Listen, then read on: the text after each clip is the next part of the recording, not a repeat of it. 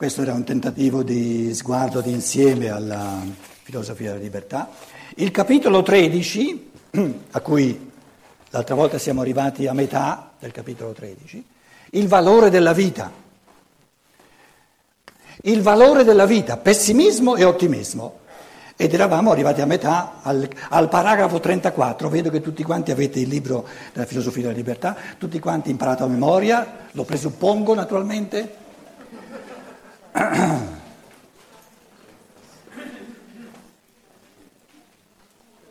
Dopo la cena, l'incontro dopo la cena, la siesta non è permessa, eh? casomai domani pomeriggio vediamo. Il senso, di, il senso di certi scherzi è di vedere se la gente dorme o se in questo caso, insomma, non ho capito bene se state dormendo, se state... Qual è il valore della vita? Il capitolo 13 è il valore della vita. Il valore della tua vita sei tu, altro valore non c'è, è illusorio, sei tu. Se tu vali al 100%, la tua vita vale al 100%. Se tu sei una mezza cartuccia, la tua vita, la tua vita vale come una mezza cartuccia. E chi decide quanto io valgo? Tu? Mica io. Eh? Ho abbastanza da fare se tutto va bene per, per fare i conti miei, capito?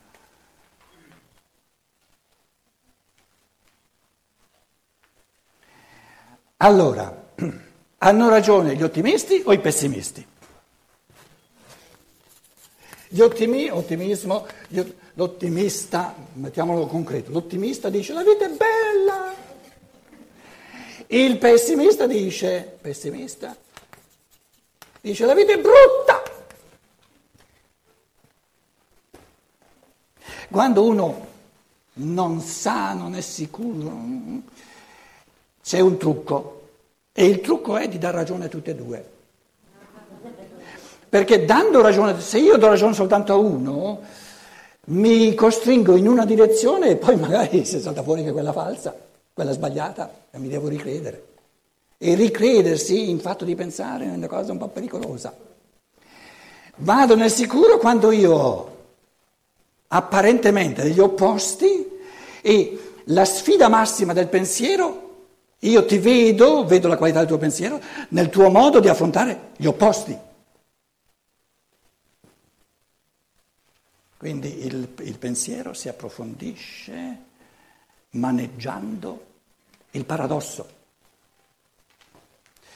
È un paradosso che tutti e due hanno ragione, ah, ah, che tutti e due hanno ragione, sembrerebbe perché o ha ragione l'uno o ha ragione l'altro. No, hanno ragione tutte e due. Per, il, per l'ottimista la vita è bella, ha ragione. E per il pessimista la vita è brutta, ha ragione. E se tu sei ottimista, hai ragione. E se sei pessimista, hai ragione. Sei contento di essere pessimista? Va tutto bene. Godi il pessimismo, se sei contento di... Ma allora se godi il pessimismo ci sarebbe, ci sarebbe, la, la, diciamo, ci sarebbe il, il, il, il, um, come si dice in italiano, vengono le parole in tedesco, il pericolo, se sei contento di essere pessimista potrebbe saltare fuori il pericolo che magari non sia mai, cominci a diventare ottimista. Quindi sta attento, eh? non devi permettere di essere contento di essere pessimista, perché il pessimista è scontento per natura, quindi non hai il diritto di andare in giro con, con la faccia bella sorridente. Hai soltanto il diritto, se sei un pessimista, di andare in giro con la faccia cataverica, la vita è brutta, brutta, brutta, brutta. E perché non te, sei, non te la sei ancora tolta?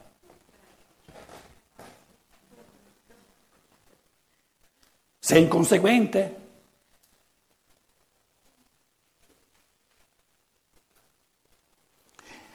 Si può vivere la vita da pessimisti, è permesso, non è proibito.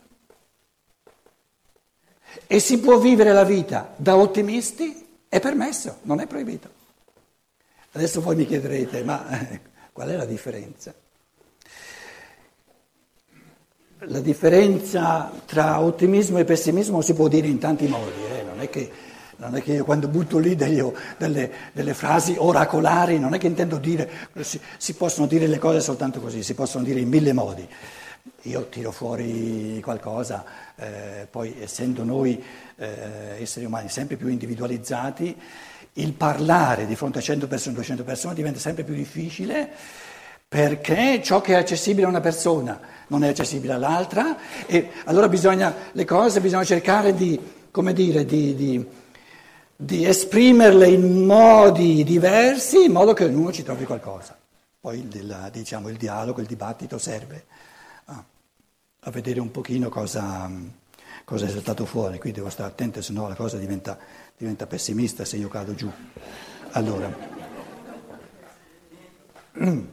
diciamo, il pessimista ha ragione di essere pessimista, di vivere la vita come pesante, come come triste, nella misura in cui si attende dal di fuori la felicità.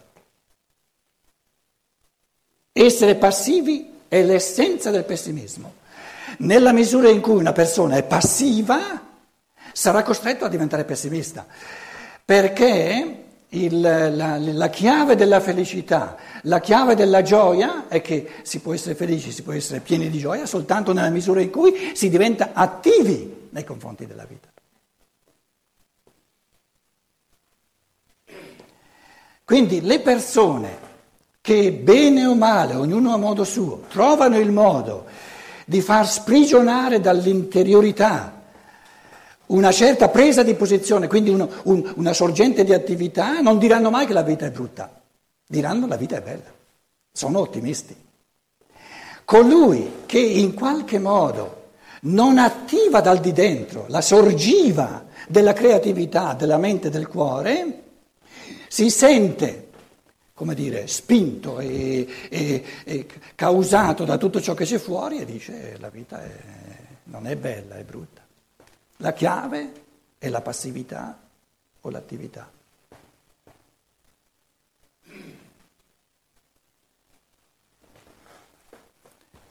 Buddha, il Buddha, lo dicevamo già l'ultima volta, il Buddha. La prima verità, la prima delle quattro verità nobili del Buddha, la vita è dolore.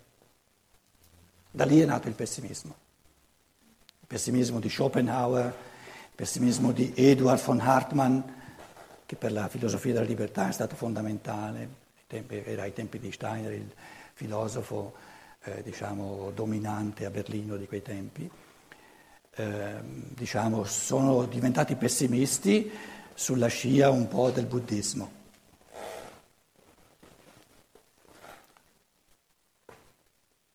500 anni prima di questa svolta dell'anno zero, dicevo prima che verso l'anno zero è successo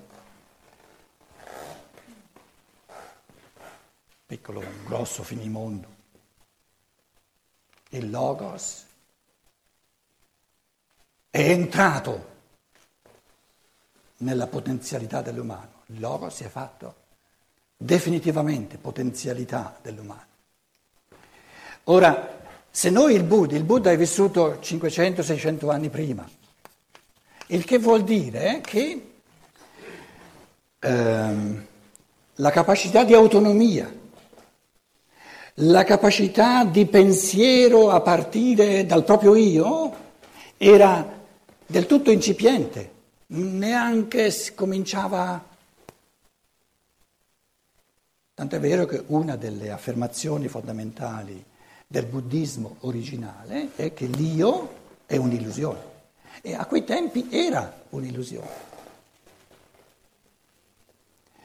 Quindi il Buddha, siccome, siccome l'essere umano a quei tempi, tutti noi a quei tempi, si sentiva, diciamo, determinato dal di fuori, questo venire determinato al di fuori, essere passivi, subire l'esistenza, creava dolore. E il Buddha dice, se la vita è piena di dolore andiamo via. E ha, ha creato un, tutta una religione, l'ottuplice sentiero del Buddha è per vincere ogni tipo di brama rivolta alla vita sulla terra in modo da tornare nel nirvana e non, non aver più bisogno di incarnarsi.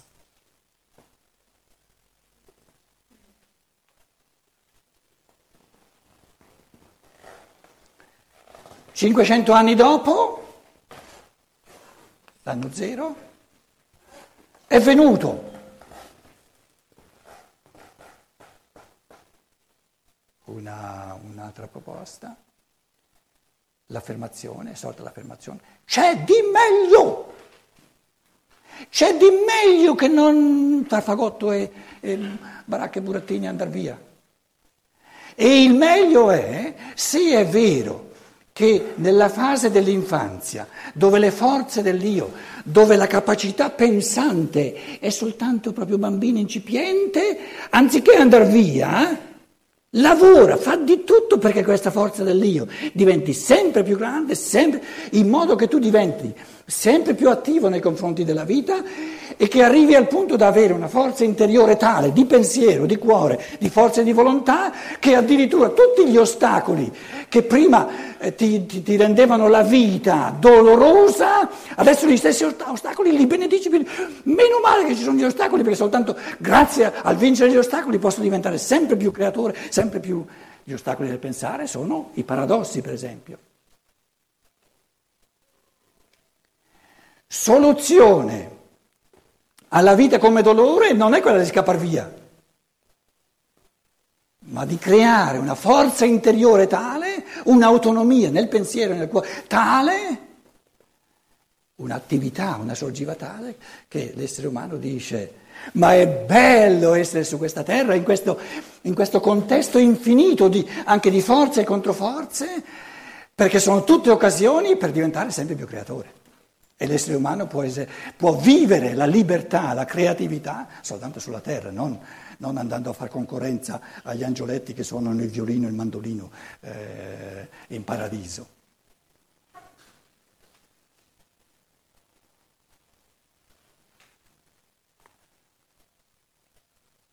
Io ho una sorella suora che, che, che tutta una vita... Eh, eh, tutta, tutta intenta a andare in paradiso.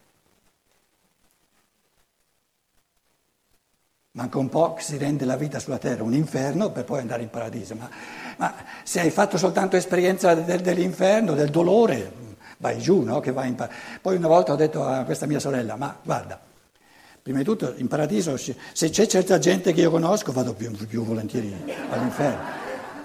E poi le ho detto, ma guarda, tutte le rappresentazioni del paradiso, ci sono questi angioletti che suonano una mezz'oretta, dai, due ore di concerto, va bene, ma poi...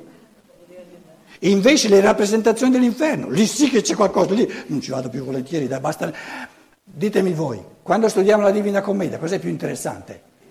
L'inferno o il paradiso? Il paradiso, dai, aria fritta, per la maggior parte delle testoline che ci sono. L'inferno, lì sì che interessante la cosa.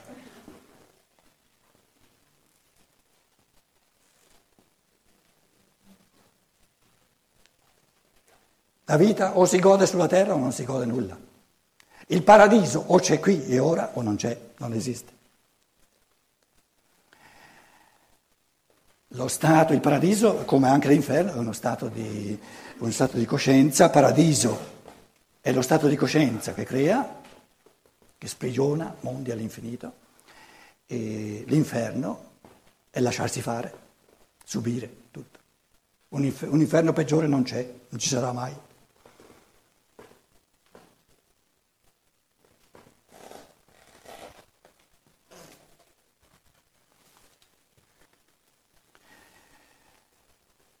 Questo sul tredicesimo capitolo. Adesso vi riassumo brevemente. Ah, ho già parlato io un'ora o ho parlato, non ho parlato niente? No, abbiamo cominciato alle, alla mezza. Allora, alcuni punti fondamentali di quello che abbiamo visto l'ultima volta qui a Milano. Alcuni punti fondamentali, cioè che vorrei per chi c'era richiamare a memoria, per chi non c'era una, una piccola modo di tuffarsi poi nella seconda parte.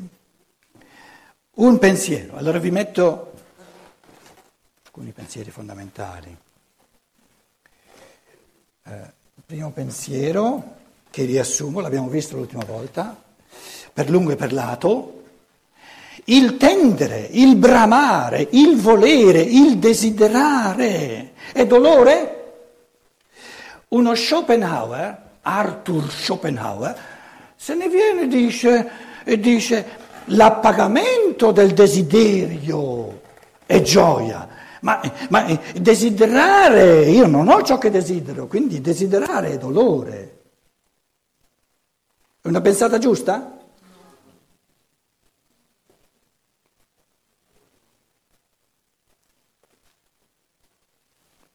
La testa di ognuno deve decidere lui, eh? Io qui cerco di esprimere le cose, ma la presa di posizione della testa. La filosofia deriva questo testo presuppone l'uguaglianza di tutti gli esseri umani. Ci mette tutti uguali, perché si appella al pensatoio che ognuno ha, che poi l'uno l'abbia esercitato un po' di più o di meno, non importa, non è quella la differenza. No? La facoltà del pensare ce l'ha ogni essere umano al 100%. Ora, ora io desidero qualcosa ma in questo desiderare già la speranza, già, eh, come dire, la, c'è una gioia intrinseca, no? Quindi, quindi appagare un desiderio è la fine della gioia. O me ne sorge un altro o sono, o sono fregato.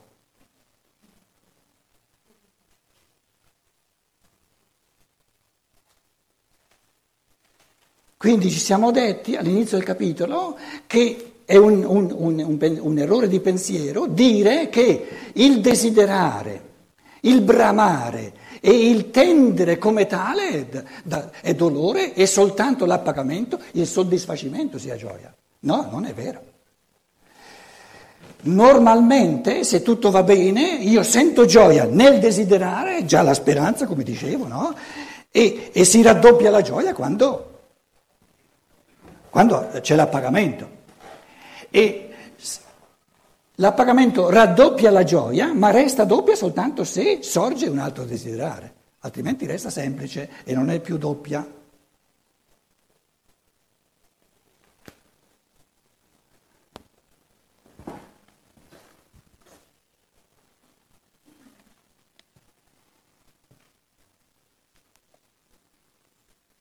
Quindi il valore della tua vita la, la tua vita vale tanto quanto tu brami, tu desideri, tu tendi a qualcosa.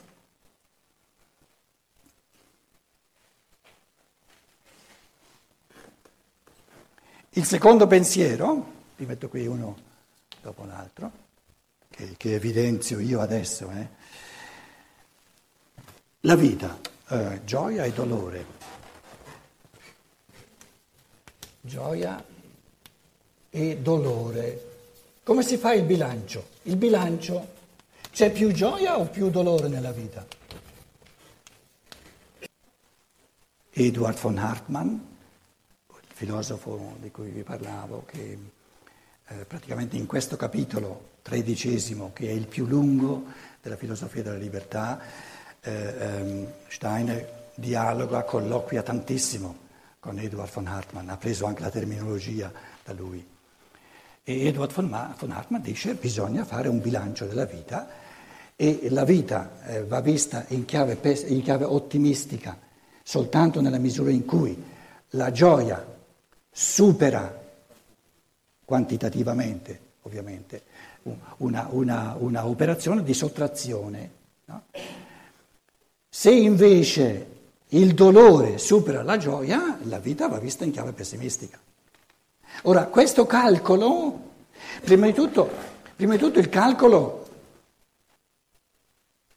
questo tipo di calcolo è un barare, sta barando chi fa questo calcolo, perché io posso calcolare la somma totale della gioia in una vita e la somma totale del dolore soltanto se ho tutta la vita, ma sta ancora vivendo? È ancora vivo? Che ne sa lui cosa salterà fuori ancora di gioia o di dolore? Quindi il fatto che il mio, la mia testa mi può dire, se io ci rifletto, che di fatti sta barando, sta facendo un, un calcolo, sta facendo un paragone che lui non può fare, lo si può fare soltanto quando la vita è compiuta. E lui non lo può fare per un altro, perché lui non può sapere quanta gioia e quanto dolore un altro ha vissuto, perché gioia e dolore sono il vissuto.